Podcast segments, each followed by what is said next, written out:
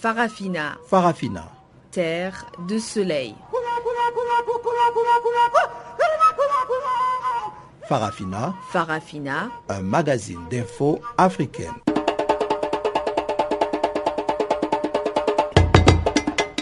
Présentation Pamela Kumba. Bonjour à tous et merci de nous rejoindre sur Channel Africa, la voix de la Renaissance africaine, pour suivre Farafina, votre magazine des actualités en français. Teboro Moussueu assure la mise en onde de ce programme dont voici les grandes lignes.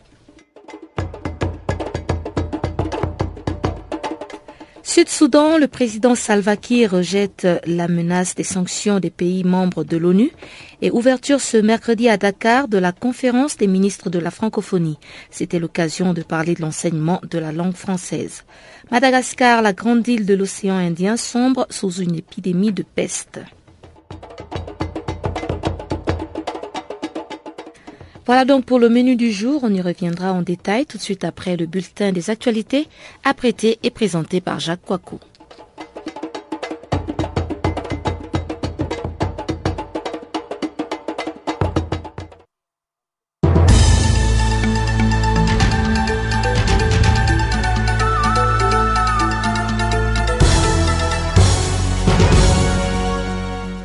Bonjour, commençons par la Centrafrique.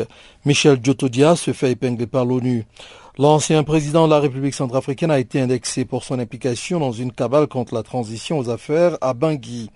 M. Djotodia est la principale personnalité figurant sur une liste d'une quinzaine de noms de cibles potentielles de sanctions qui comprend également des chefs militaires. Il s'agit pour l'instant de propositions et aucune décision n'a été prise, ont souligné les diplomates. La liste dressée par un groupe d'experts indépendants est soumise au comité des sanctions qui dépend du Conseil de sécurité et décidera du nombre de, et de l'identité des sanctionnés. Aucun délai précis n'a non plus été fixé pour une décision qui prendra de toute façon plusieurs semaines. Ces sanctions ciblées, prévues par une résolution de l'ONU du 28 janvier dernier, consistent en un gel des avoirs et une interdiction de voyage Selon un diplomate, les membres du Conseil hésitent entre accroître la pression sur M. Yotodia ou le ménager pour l'inciter à participer au forum de réconciliation nationale prévu en janvier à Bangui et qui constitue la prochaine grande échéance politique. En Côte d'Ivoire, on parle d'arrestation d'un ex-ministre proche de Laurent Gbagbo. Raphaël Dogbo, un ancien ministre proche de l'ex-président Laurent Gbagbo, a été arrêté mardi soir à Abidjan, à temps appris mercredi auprès du Front populaire ivoirien, le FPI, le principal parti d'opposition.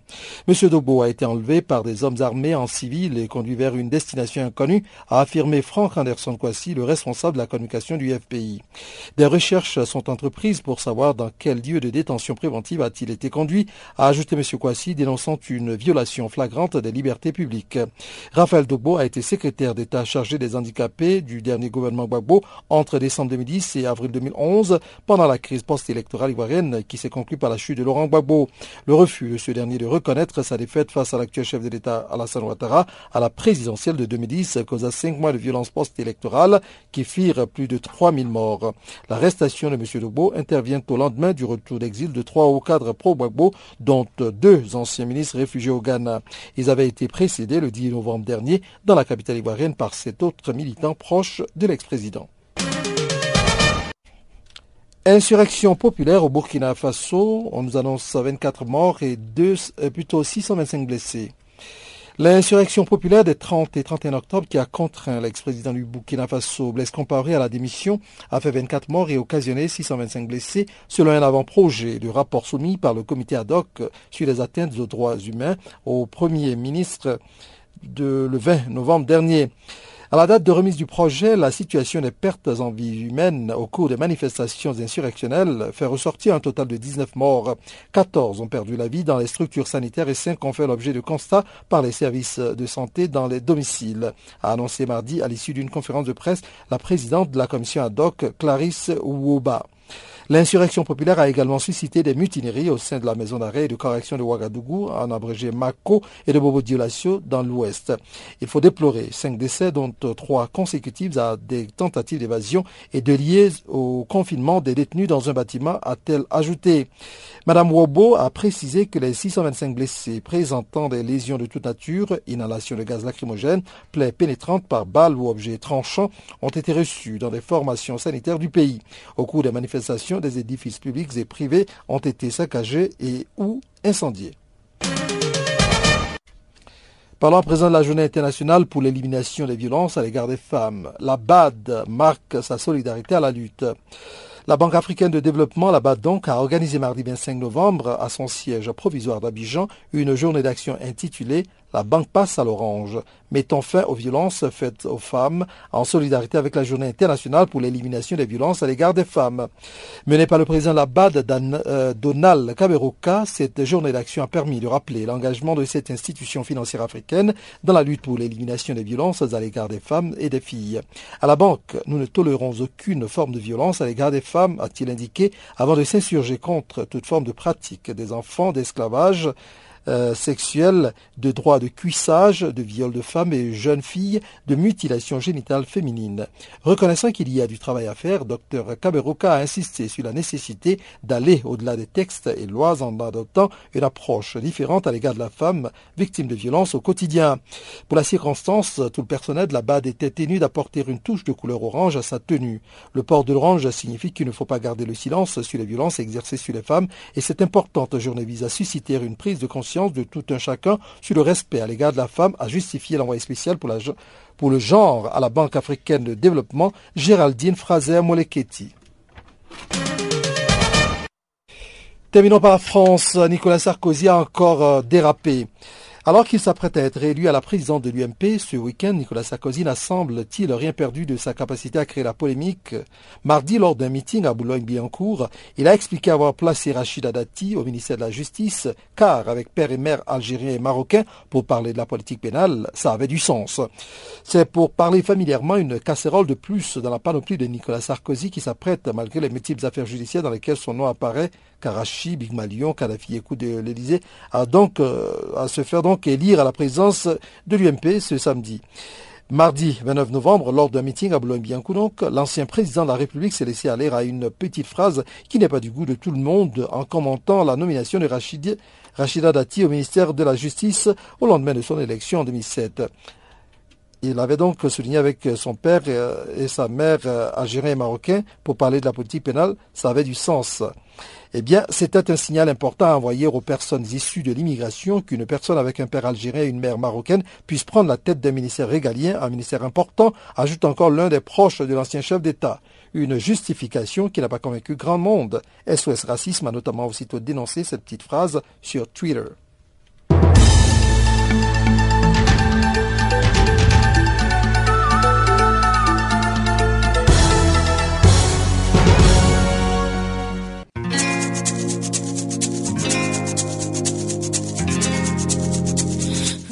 Écoutez Farafina, un programme en français sur Canal Afrique émettant de Johannesburg. Pour vos réactions à nos émissions, écrivez-nous soit à l'adresse électronique suivante farafina.channelafrica en un seul mot, ou envoyez-nous un SMS au numéro qui suit 00 27 833 81 56 59.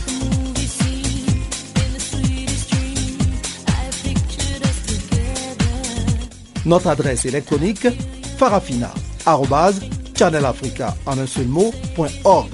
ou par SMS 0027 833 81 56 59. Rebonjour, Sud-Soudan, le Conseil de sécurité a décidé de prolonger le mandat de la mission des Nations Unies dans la jeune République. Par ailleurs, le président sud-soudanais Salva Kiir a rejeté la menace de sanctions qui pèse sur son pays. En effet, plusieurs pays se sont ligués contre les Sud-Soudanais qui ne parviennent pas à s'accorder pour un gouvernement d'union. Les détails dans ce compte rendu. Des lourdes sanctions sont suspendues sur la tête du président sud-soudanais Salva Kiir, comme une épée de Damoclès. Le dirigeant a protesté au Conseil de sécurité contre ces mesures punitives qui pourraient directement le concerner, ainsi que son ancien vice-président Riek Machar. Les deux personnalités s'affrontent depuis près d'un an sur le partage du pouvoir et des ressources du pays. Riek Machar, qui est désormais dans l'opposition, a plusieurs fois signé des accords de paix avec le président Salva Kiir. Mais sur le terrain, les troupes et milices des deux hommes continuent à ne pas respecter la cessation des hostilités. La situation du Sud-Soudan se détériore donc chaque jour davantage et le Conseil de sécurité a décidé de prolonger le contrat des casques bleus dans ce pays jusqu'au 30 mai de l'année prochaine. Ces derniers ont pour mission de protéger les civils. Pendant les six prochains mois, les 12 500 casques bleus sud-soudanais vont veiller sur plus de 100 000 civils des ethnies Nuer et Dinka. Ils ont fui les combats et sont désormais réfugiés dans la base de l'ONU. Pour Hélène Magrégré, la nouvelle représentante spéciale du secrétaire général de l'ONU au Sud-Soudan, la situation humanitaire dans ce pays reste catastrophique et ne peut s'améliorer que s'il y a paix et réconciliation. Plus de 1,8 million de personnes ont été déplacées. Environ 4 millions, soit un tiers de la population, sont confrontées à une insécurité alimentaire grave. Les agences humanitaires s'efforcent de soutenir ceux qui en ont besoin. Plus de 3,2 millions de personnes ont reçu une forme d'assistance au cours de cette année. La MINUS continuera à soutenir la communauté humanitaire pour satisfaire les besoins essentiels de la population sud-soudanaise. Les demandes de protection par la MINUS des convois et des sites de stockage sont susceptibles d'augmenter pendant la saison sèche. À cet effet, l'arrivée des renforcements autorisés, y compris la capacité fluviale proposée, sera essentielle. Toutefois, aucune quantité d'aide ne peut résoudre les crises ou convaincre les gens de rentrer chez eux. Seule la paix et la réconciliation le peuvent et malheureusement, en l'absence des deux, l'opération d'aide devra être soutenue si nous voulons continuer à empêcher que la situation humanitaire ne se détériore davantage. Pour sa part, l'ambassadrice des États-Unis, Samantha Power, qui séjournait récemment à Juba, la capitale sud-soudanaise, a réitéré l'importance d'adhérer à l'accord de cessation des hostilités signé par Salva Kiir et Riek Machar. Il existe un grave risque de famine. 50 000 enfants de moins de 5 ans risquent de mourir de malnutrition dans les prochains mois et environ la moitié de la population de ce pays est confrontée à une insécurité alimentaire très grave. De plus, les tueries se poursuivent, en dépit du fait que la cessation des hostilités a été signée. Jusqu'à présent, la cessation des hostilités n'a pas encore été mise en œuvre. La MINUS continue donc de fournir une protection à environ 100 000 personnes déplacées internes, dont 49 000 à Bentiu, 28 000 dans la capitale Juba et plus de 18 000 à Malakal, dans l'état du Haut-Nil. Farafina. Farafina. Terre de soleil. Farafina. Farafina. Un magazine d'infos africaine. En Tunisie, alors que la date du deuxième tour de la présidentielle reste encore à déterminer, les négociations ont déjà commencé. En effet, les alliances commencent à se former dans un duel qui opposera le chef du parti anti-islamiste tunisien Nida Tounes, Beji Kaïb Essebsi, qui est arrivé en tête de la présidentielle de dimanche en Tunisie avec donc 39,46% des voix, et le président sortant Monsef Marzouki avec 33,43% des suffrages.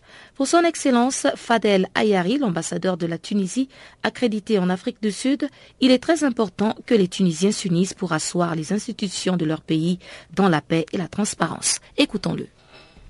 Euh, la Tunisie se prépare à entrer dans une nouvelle phase euh, après trois ans euh, parsemés d'embûches. après le 14 janvier 2000, tous les Tunisiens seront pleins d'espoir pour entrer, comme je viens de le dire, dans une nouvelle phase de démocratie, de stabilité, de paix, de prospérité. Donc euh, les élections euh, suscitent beaucoup, euh, si vous voulez, d'émotions parce que les Tunisiens vont voter pour le nouveau gouvernement et l'inscrire dans la, stabilité. la stabilité qui nous fait défaut depuis le 14 janvier 2011. Donc ces élections vont inscrire dans la durée des institutions stables pendant cinq ans et sortir un peu de, des problèmes, sortir la tête un peu euh, des, problèmes qu'on a rencontrés durant les trois dernières années, des problèmes économiques, politiques et sociaux.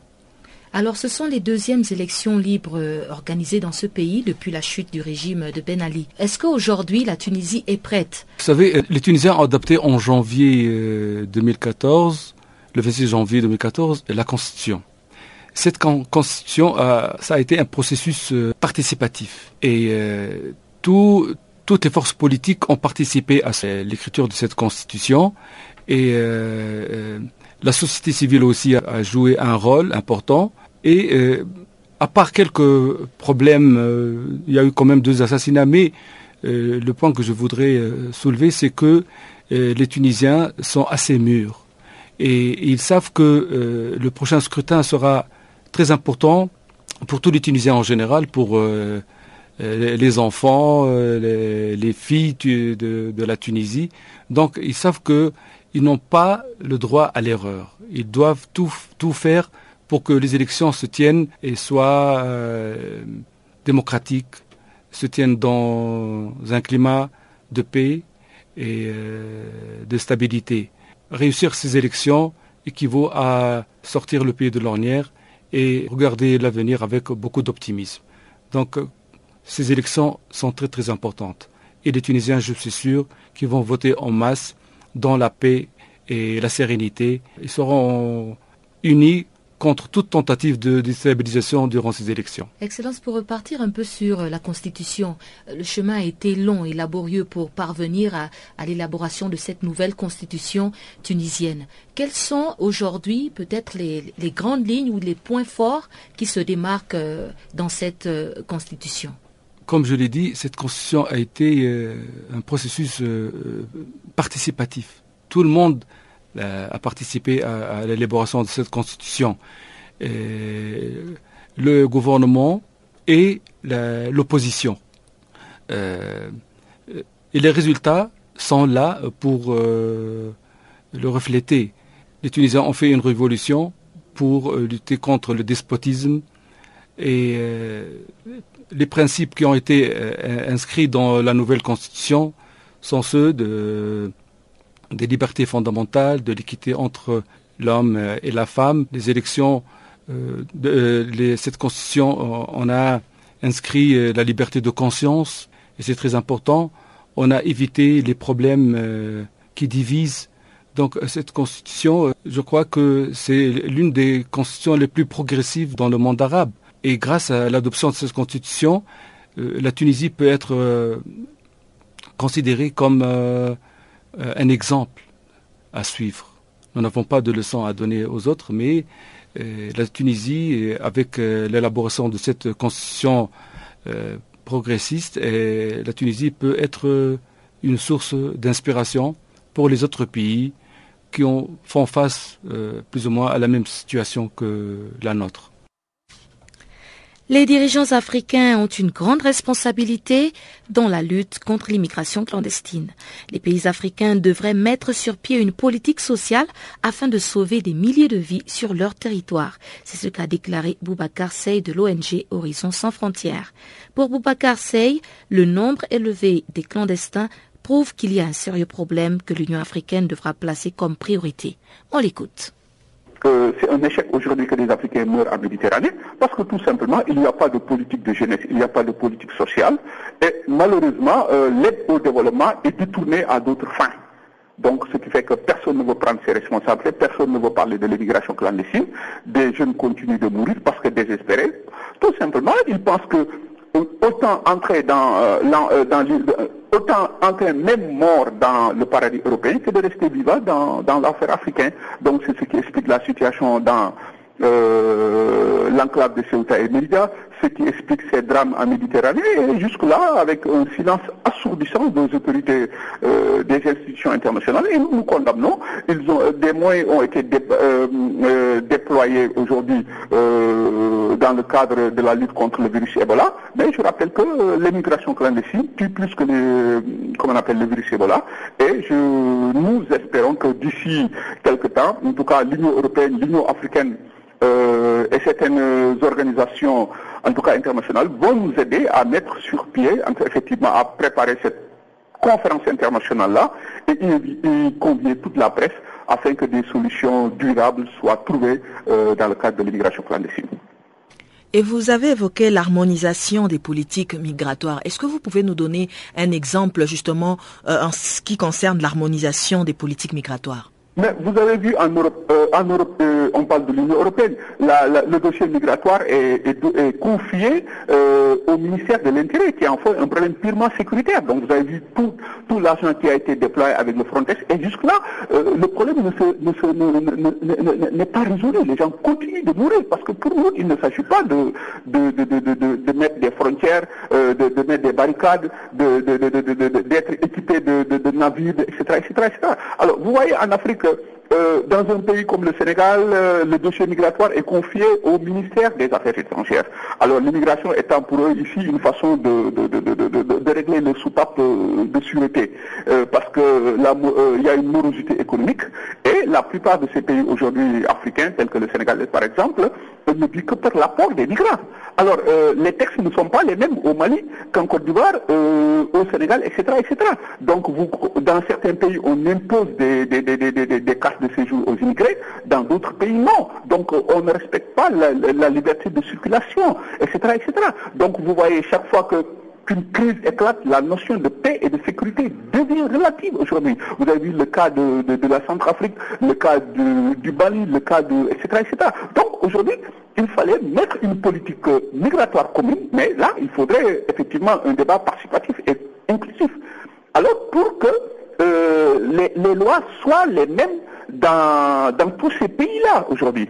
Pour une libre circulation, pour un partage des textes et des, procédures, aussi pour que, en cas de crise aujourd'hui, euh, voir comment il faut acheminer tout simplement euh, ces déplacés et des réfugiés de guerre, revoir les rôles des frontières, des, comment on appelle, euh, des franges frontalières et euh, en cas de crise pour pouvoir acheminer ces gens-là, parce qu'effectivement nous avons ce genre de problème-là, chaque fois qu'une crise éclate, l'acheminement des réfugiés, euh, ces histoires de, migration forcée, de déplacement forcé, et je rappelle que l'Afrique compte effectivement plus de 19 millions de migrants, dont pratiquement plus de 11,5 millions de déplacés.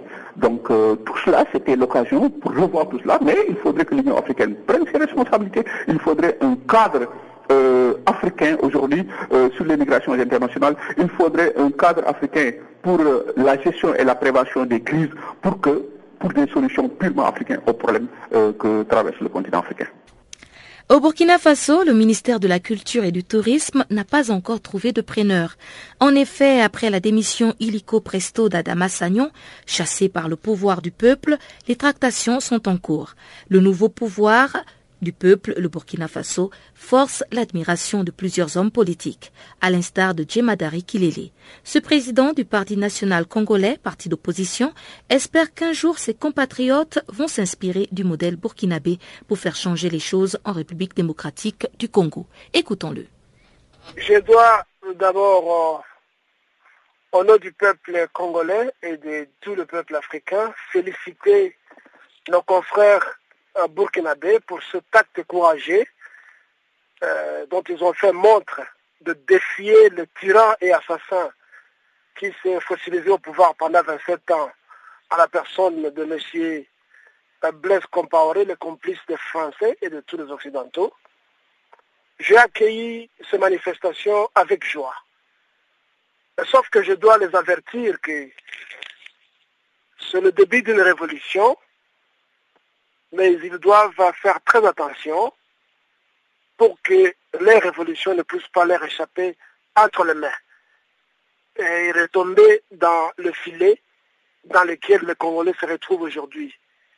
La situation de Burkina Faso est presque similaire à celle que le Zaïre de l'époque a vécue, à l'époque de Mobutu. Nous avons chassé le dictateur et il est allé mourir au Maroc. Oui, cette manifestation, c'est une chronique annoncée d'une mort certaine de M. Euh, Blaise Compaoré. Est-ce que vous pensez que le schéma de la médiation peut prévaloir sur la population en ce moment? Ils ne doivent pas faire confiance aux émissaires des Nations Unies ou de n'importe quelle autre organisation internationale que soit. Ils doivent se référer de ce qui se passe dans d'autres pays africains, plus précisément au Congo. Les émissaires des Nations Unies sont là pour travailler pour les mêmes impérialistes. Ils ne sont pas envoyés par les Africains. Ils sont envoyés par les gens qui créent la crise dans nos pays. Je dis donc qu'ils doivent contrôler la situation eux-mêmes et non pas avoir confiance aux émissaires. Voilà comment est-ce que je peux répondre. Le président n'est plus aux commandes du pays. Est-ce qu'il faut donner le pouvoir aux militaires pour assurer la transition? Ce n'est pas mal qu'un militaire, qu'un soldat soit au pouvoir. Hein. Même à l'époque romaine, vous savez, quand le pays était en crise, on cherchait toujours un dictateur. Je ne dis pas que celui qu'on doit mettre là-bas doit être un dictateur. On prenait toujours un dictateur pour chercher à mettre de l'ordre à l'époque de l'Empire romain et dans d'autres euh, royaumes de l'époque. Je voulais donc dire que y mettre un, soldat, ce n'est pas mauvais, à condition que la population connaisse très bien qui est cette personne-là, qui est ce soldat là-bas, est-ce qu'il est d'obédience du pouvoir que nous combattons ou pas? S'il est d'obédience du pouvoir que nous combattons, alors ça ne sert à rien. Mais vous savez, l'armée dans un pays est toujours très nécessaire. Parce que un civil peut passer au pouvoir là-bas, l'armée va faire son coup encore. Et le tyran que nous sommes en train de combattre risque de récupérer le pouvoir, comme cela a été le cas au Congo. Mobutu s'est éclipsé pendant un moment. Après, bien qu'il n'y avait pas un militaire, il y a eu des transitions et des transitions. Et nous avons vu qu'il y avait des civils qui étaient d'obédience mobutiste. Et nous sommes retombés dans la guerre civile. Et aujourd'hui, nous sommes dans l'occupation. Nous ne voulons pas et nous ne souhaitons pas que cela arrive au frère burkinabé. Si ce soldat est d'obédience de l'opposition, eh bien qu'ils soient là-bas. Si c'est un civil, alors qu'ils s'entourent avec des militaires qui peuvent les protéger. Et non pas des militaires qui vont faire un coup d'État pour plonger le Burkina dans un cycle infernal de coups d'État encore. L'exemple de la révolution burkinabé, que euh, selon vous, est-ce que aujourd'hui, pour tous ces présidents-là qui aspirent à la révision constitutionnelle, est-ce un avertissement pour ceux qui veulent aujourd'hui encore une fois briguer un énième mandat, tant bien même que la constitution de leur pays euh, le leur empêche? C'est un exemple et en même temps un avertissement. Sur quoi j'insiste, c'est que le peuple ne doit pas être naïf. Marcher, c'est bien. Mourir sous le coup de balle, c'est héroïque. Mais nous devons aller jusqu'au fond parce que le problème demeure. En chassant un tyran, nous devons savoir que l'Occident, qui a des puissances nuisibles, va toujours chercher à y replacer un autre tyranno ou un autre tyran. C'est comme l'exemple du Congo chez nous, où l'on a remplacé Mobutu par Kabila, Kabila qui est malheureusement est mort, et voilà, lui aussi a été court-circuité par le Rwandais qui est là qui est un autre tyran qui veut faire la même chose. Donc, je pense que ça ne doit pas seulement se limiter au niveau des marches. Ce sont des exemples à suivre. Nous devons nous débarrasser définitivement de l'emprise de l'Occident.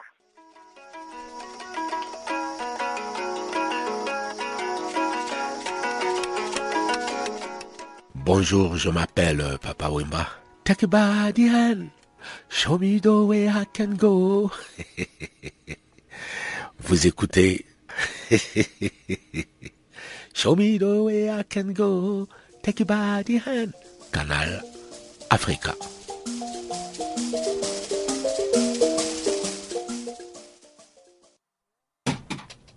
Farafina se poursuit avec le bulletin économique présenté par Julie Ilondo.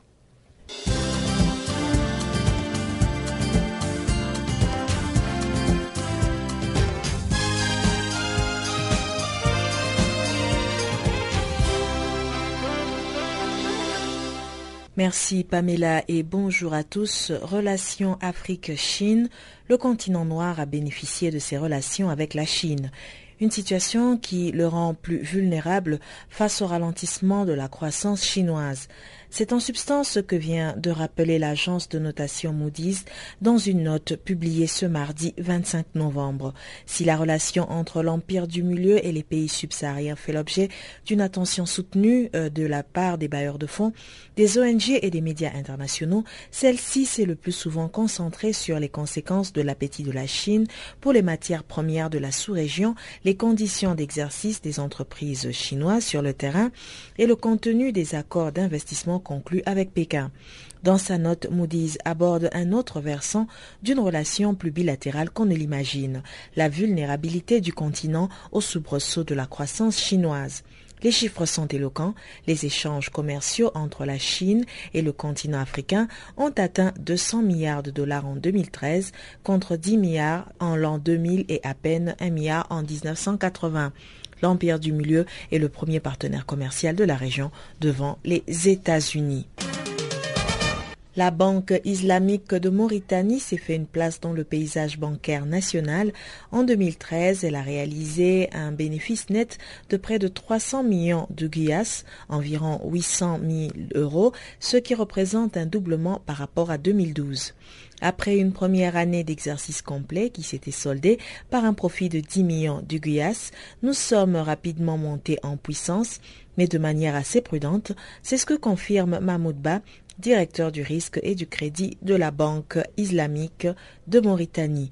Avec de bons résultats, qui ont valu à l'établissement le trophée de meilleure initiative en finance islamique, Best Islamic Finance Initiative 2014, décerné fin mai par African Banker à Kigali en marge des assemblées de la Banque africaine de développement.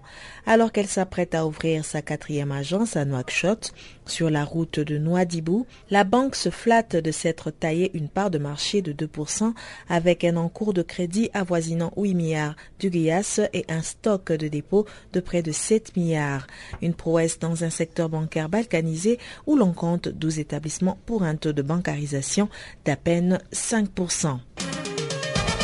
Au Cameroun, le gouvernement invite les firmes intéressées à investir dans le développement d'une nouvelle sucrerie. Le gouvernement camerounais a définitivement tourné la page Justin Sugar Mills après la résiliation en juin du protocole d'accord conclu avec la coentreprise indo-camerounaise Emmanuel Bondé, le ministre des Mines, de l'Industrie et du Développement technologique, a lancé le 20 novembre un appel à manifestation pour sélectionner un investisseur privé devant développer un complexe agro-industriel sucrier entre Bertois et Batouri à l'est du pays. Les prétendants ont deux mois et demi pour déposer leurs offres.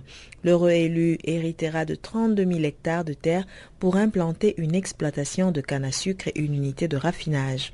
Le Cameroun dispose d'une seule unité de raffinage, propriété de Sosucam, dont les deux usines de Banjok et de Koteng sont en mesure de produire 120 000 tonnes annuellement.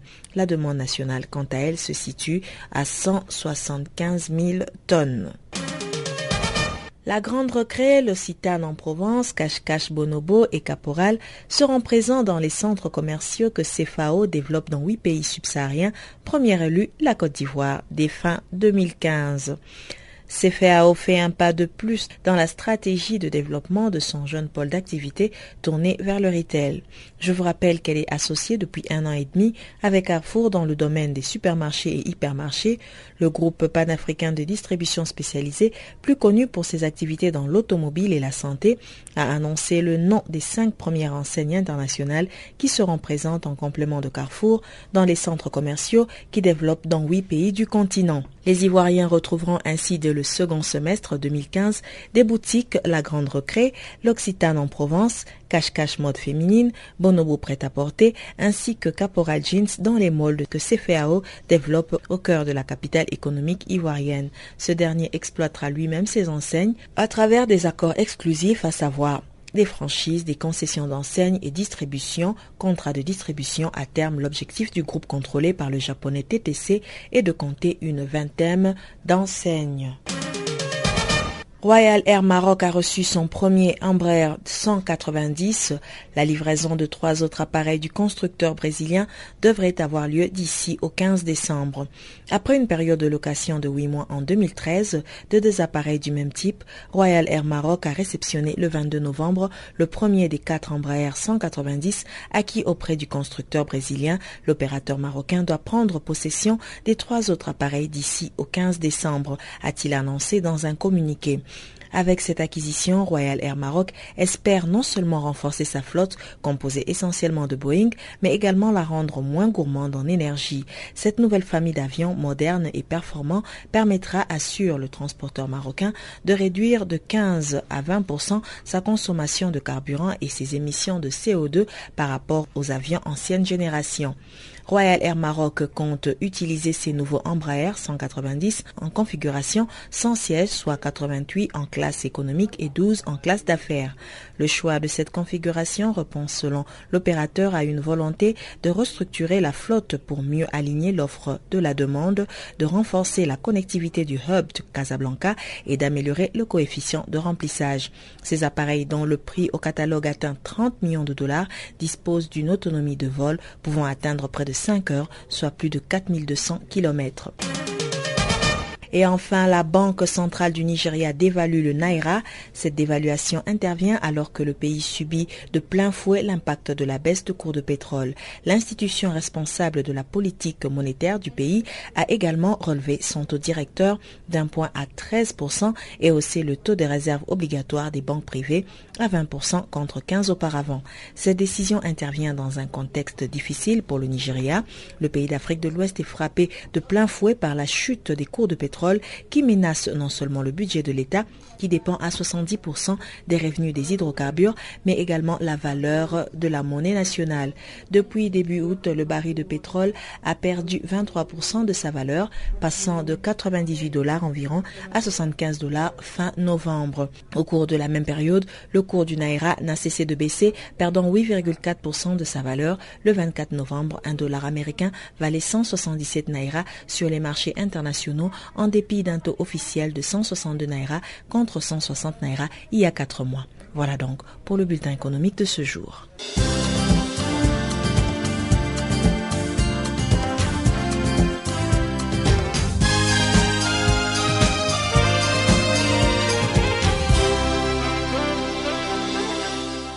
Bonjour à tous, c'est Yvonne Chaka Chaka. Vous écoutez Channel Africa, la voix de la renaissance africaine.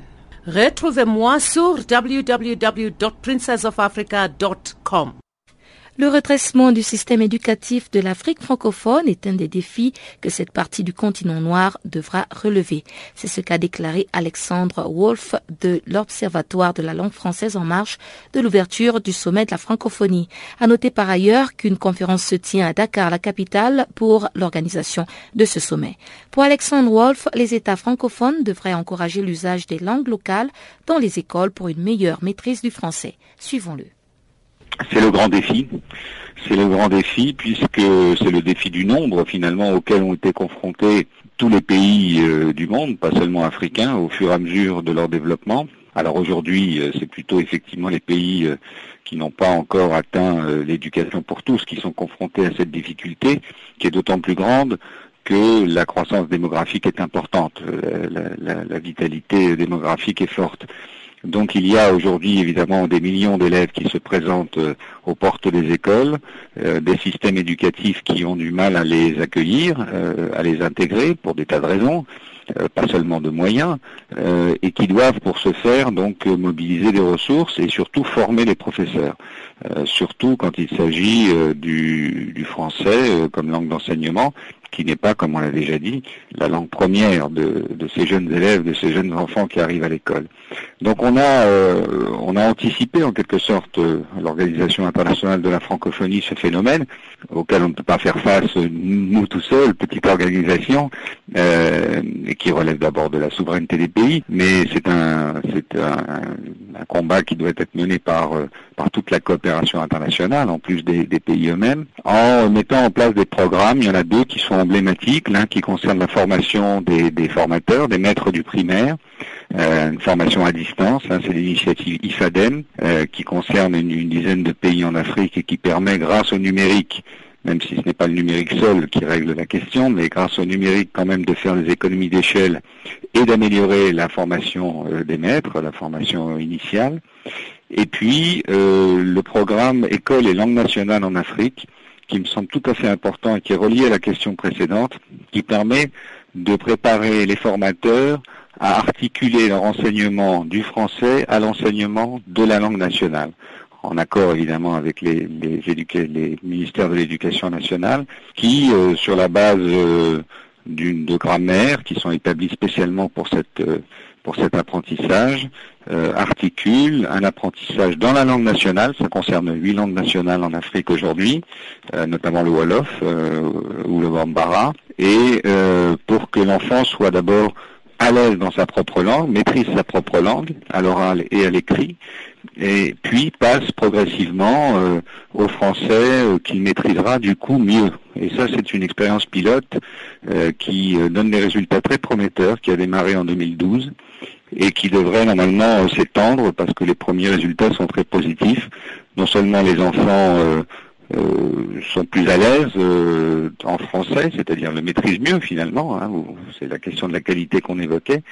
Mais d'une manière générale, et c'est logique, ça va ensemble, ils réussissent mieux leur scolarité. D'accord. Une dernière question qui justement rejoint ce que vous venez de dire, que dans la plupart des pays africains, il n'y a pas cet effort justement de promouvoir les langues maternelles, les langues euh, locales, mais plutôt un effort de promouvoir le français, ne parlent même pas couramment leur langue maternelle et du coup sont forcés à ne parler que français. Alors, qu'est-ce que vous pensez justement euh, de ce genre de méthode?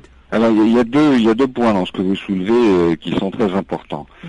Euh, d'abord le fait que les pays, parlons des pays donc qui appartiennent à l'organisation internationale de la francophonie et qui ont le français comme langue officielle et donc comme langue d'enseignement euh, ont très longtemps hésité, euh, je crois, il faudra leur demander à eux-mêmes, mais à, choisir une langue nationale alors qu'il y en avait plusieurs sur leur territoire, parfois vraiment beaucoup, euh, et à favoriser une langue nationale plutôt qu'une autre.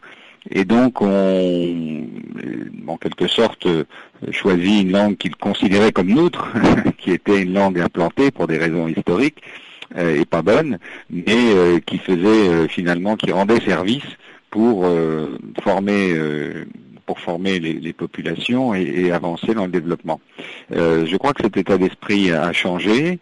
le programme que j'évoquais, École et langue nationale, en est une illustration.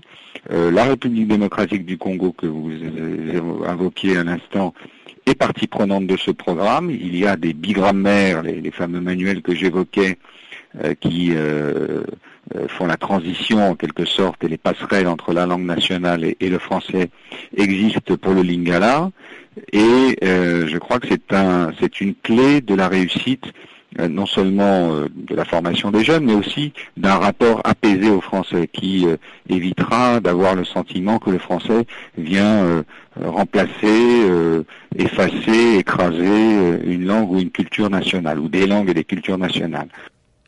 Allons à Madagascar à présent pour parler d'une épidémie de peste qui a fait des ravages à Antananarivo, la capitale. Dix ans après sa disparition, la peste est de retour avec 138 cas suspects, dont 47 mortels depuis le début de l'année. L'Organisation mondiale de la santé a tiré la sonnette d'alarme. Reportage. La peste touche 1000 à 2000 personnes chaque année dans la grande île. L'Organisation mondiale de la santé s'inquiète et tire la sonnette d'alarme. Dans une intervention à la radio des Nations Unies, Christian Lindmeyer de l'OMS a expliqué que des cas ont été signalés dans 16 districts de cette région, parmi lesquels la capitale Antananarivo. Christian Lindmeyer ajoute que la situation est d'autant plus préoccupante que les puces qui sont un vecteur de transmission de la maladie sont devenues résistantes à l'insecticide habituellement utilisé. Il y a la densité des, populations et, on a un système sanitaire qui est pas assez fort. Alors cette saison commence fort avec 16 euh, districts affectés et beaucoup de cas. Et la taux de létalité est anormalement élevé. Il y a des cas dans la capitale. Ça, c'est la grande chose qui nous fait un peu d'inquiétude. C'est très très important d'être très tôt dans le traitement. Ça veut dire, normalement, on a des cas de létalité de entre 30 et 60% Et si on détecte très tôt, l'étalement décrée énormément. Il a également des problèmes euh, de résistance de puces aux insecticides. Et ça, euh, c'est quelque chose qui doit être euh, trouvé. il fallait trouver une alternative pour ça, pour, éliminer cette source d'infection. Autre problème, selon l'OMS, la résistance donc des puces à la dlamétrine, un insecticide.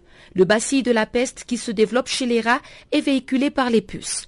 Chez l'homme, après piqûre d'une puce, la maladie se développe généralement sous forme de bubonique. Le dernier cas de peste dans la capitale remonte à 10 ans, selon Christophe Rogier, directeur général de l'Institut Pasteur de Madagascar. Il a déclaré, je cite, il est possible que la peste ait continué à circuler à Antananarivo pendant dix ans sans qu'elle ne touche les humains. Fin de citation. Il faut noter en revanche que les rats qui pilulent dans les bas quartiers de la ville ont pu continuer à être infectés par la peste. Si la bactérie atteint les poumons, elle provoque en plus une pneumonie et devient transmissible à travers la toux. Découverte à temps, la peste bubonique se soigne avec des antibiotiques.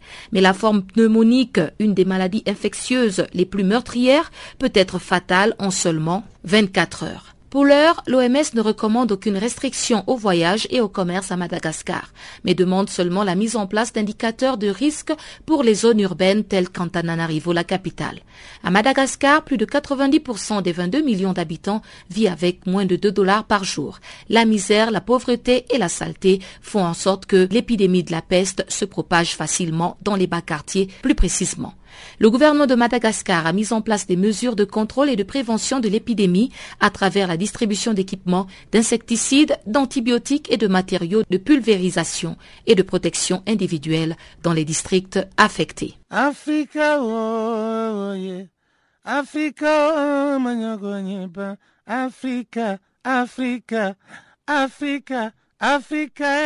Je m'appelle Salif Keita.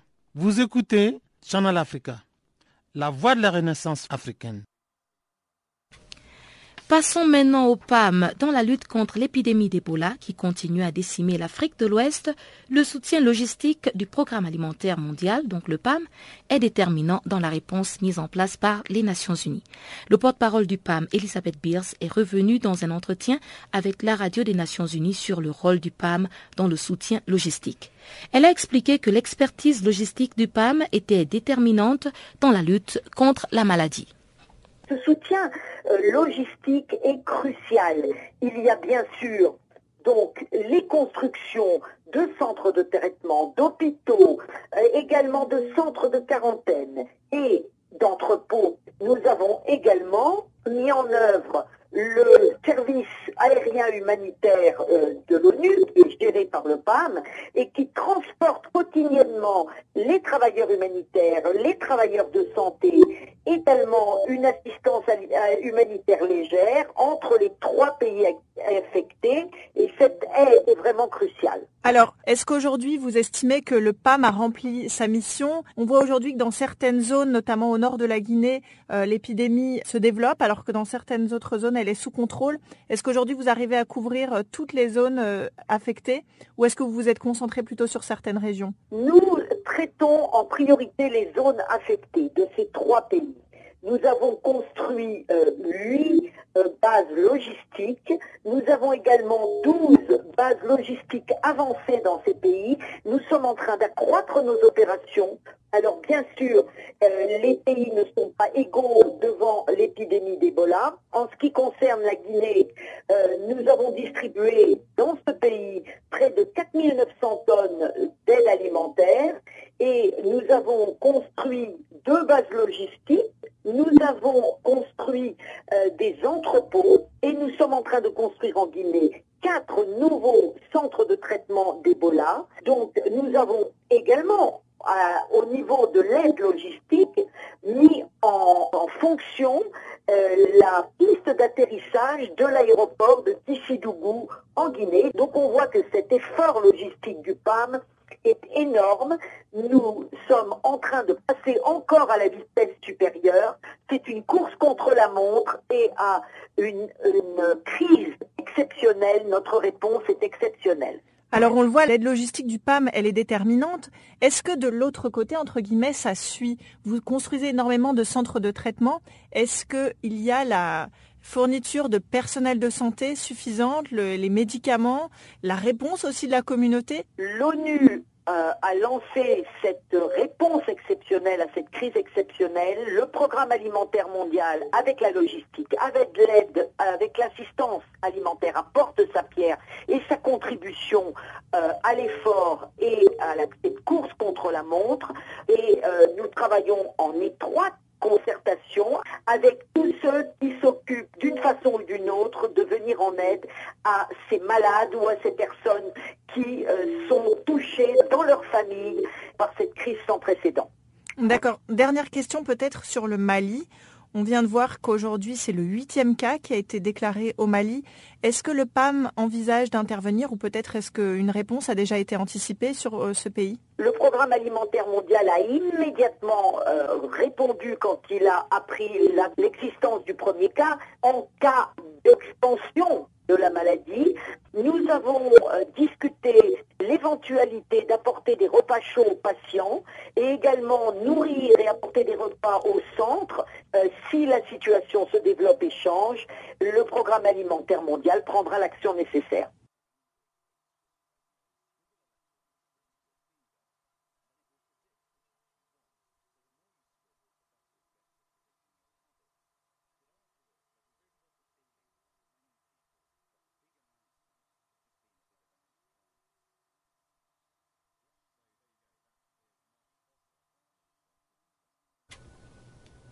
Et sans plus tarder, voici le bulletin sportif présenté par Jacques Coicou.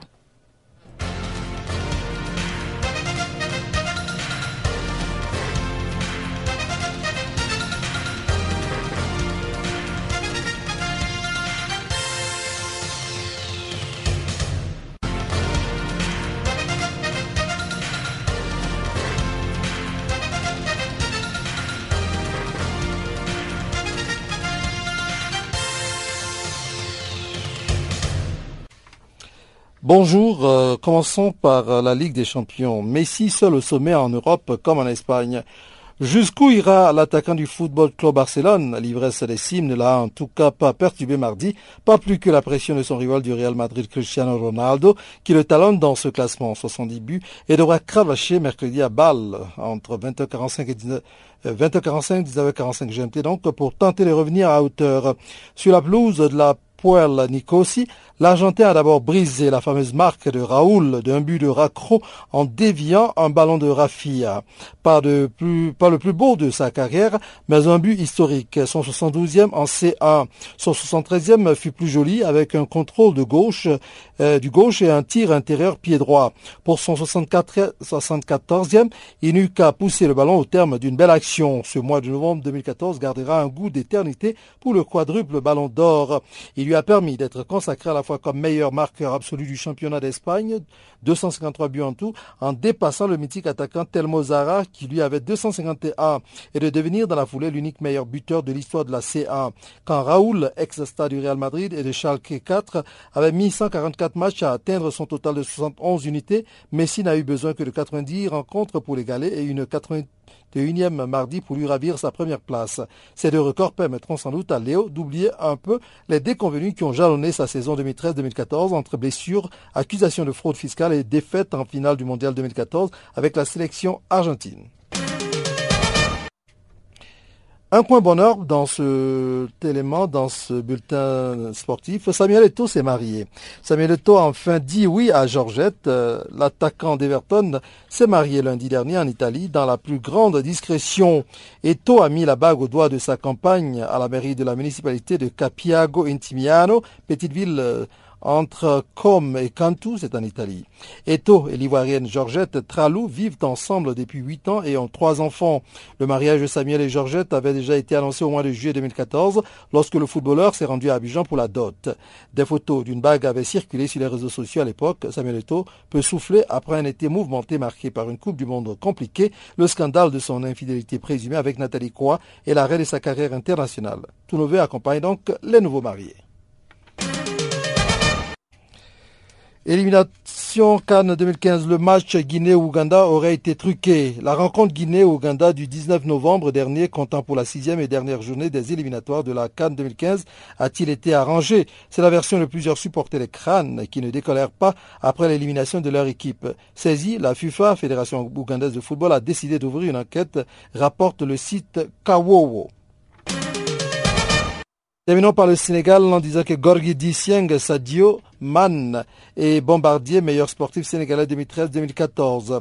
Pour ce faire, quatre catégories étaient en lice. Le meilleur footballeur local, le ballon d'or Sénégal, Elisan, le meilleur footballeur sénégalais évoluant à l'étranger, le meilleur lutteur et le meilleur sportif.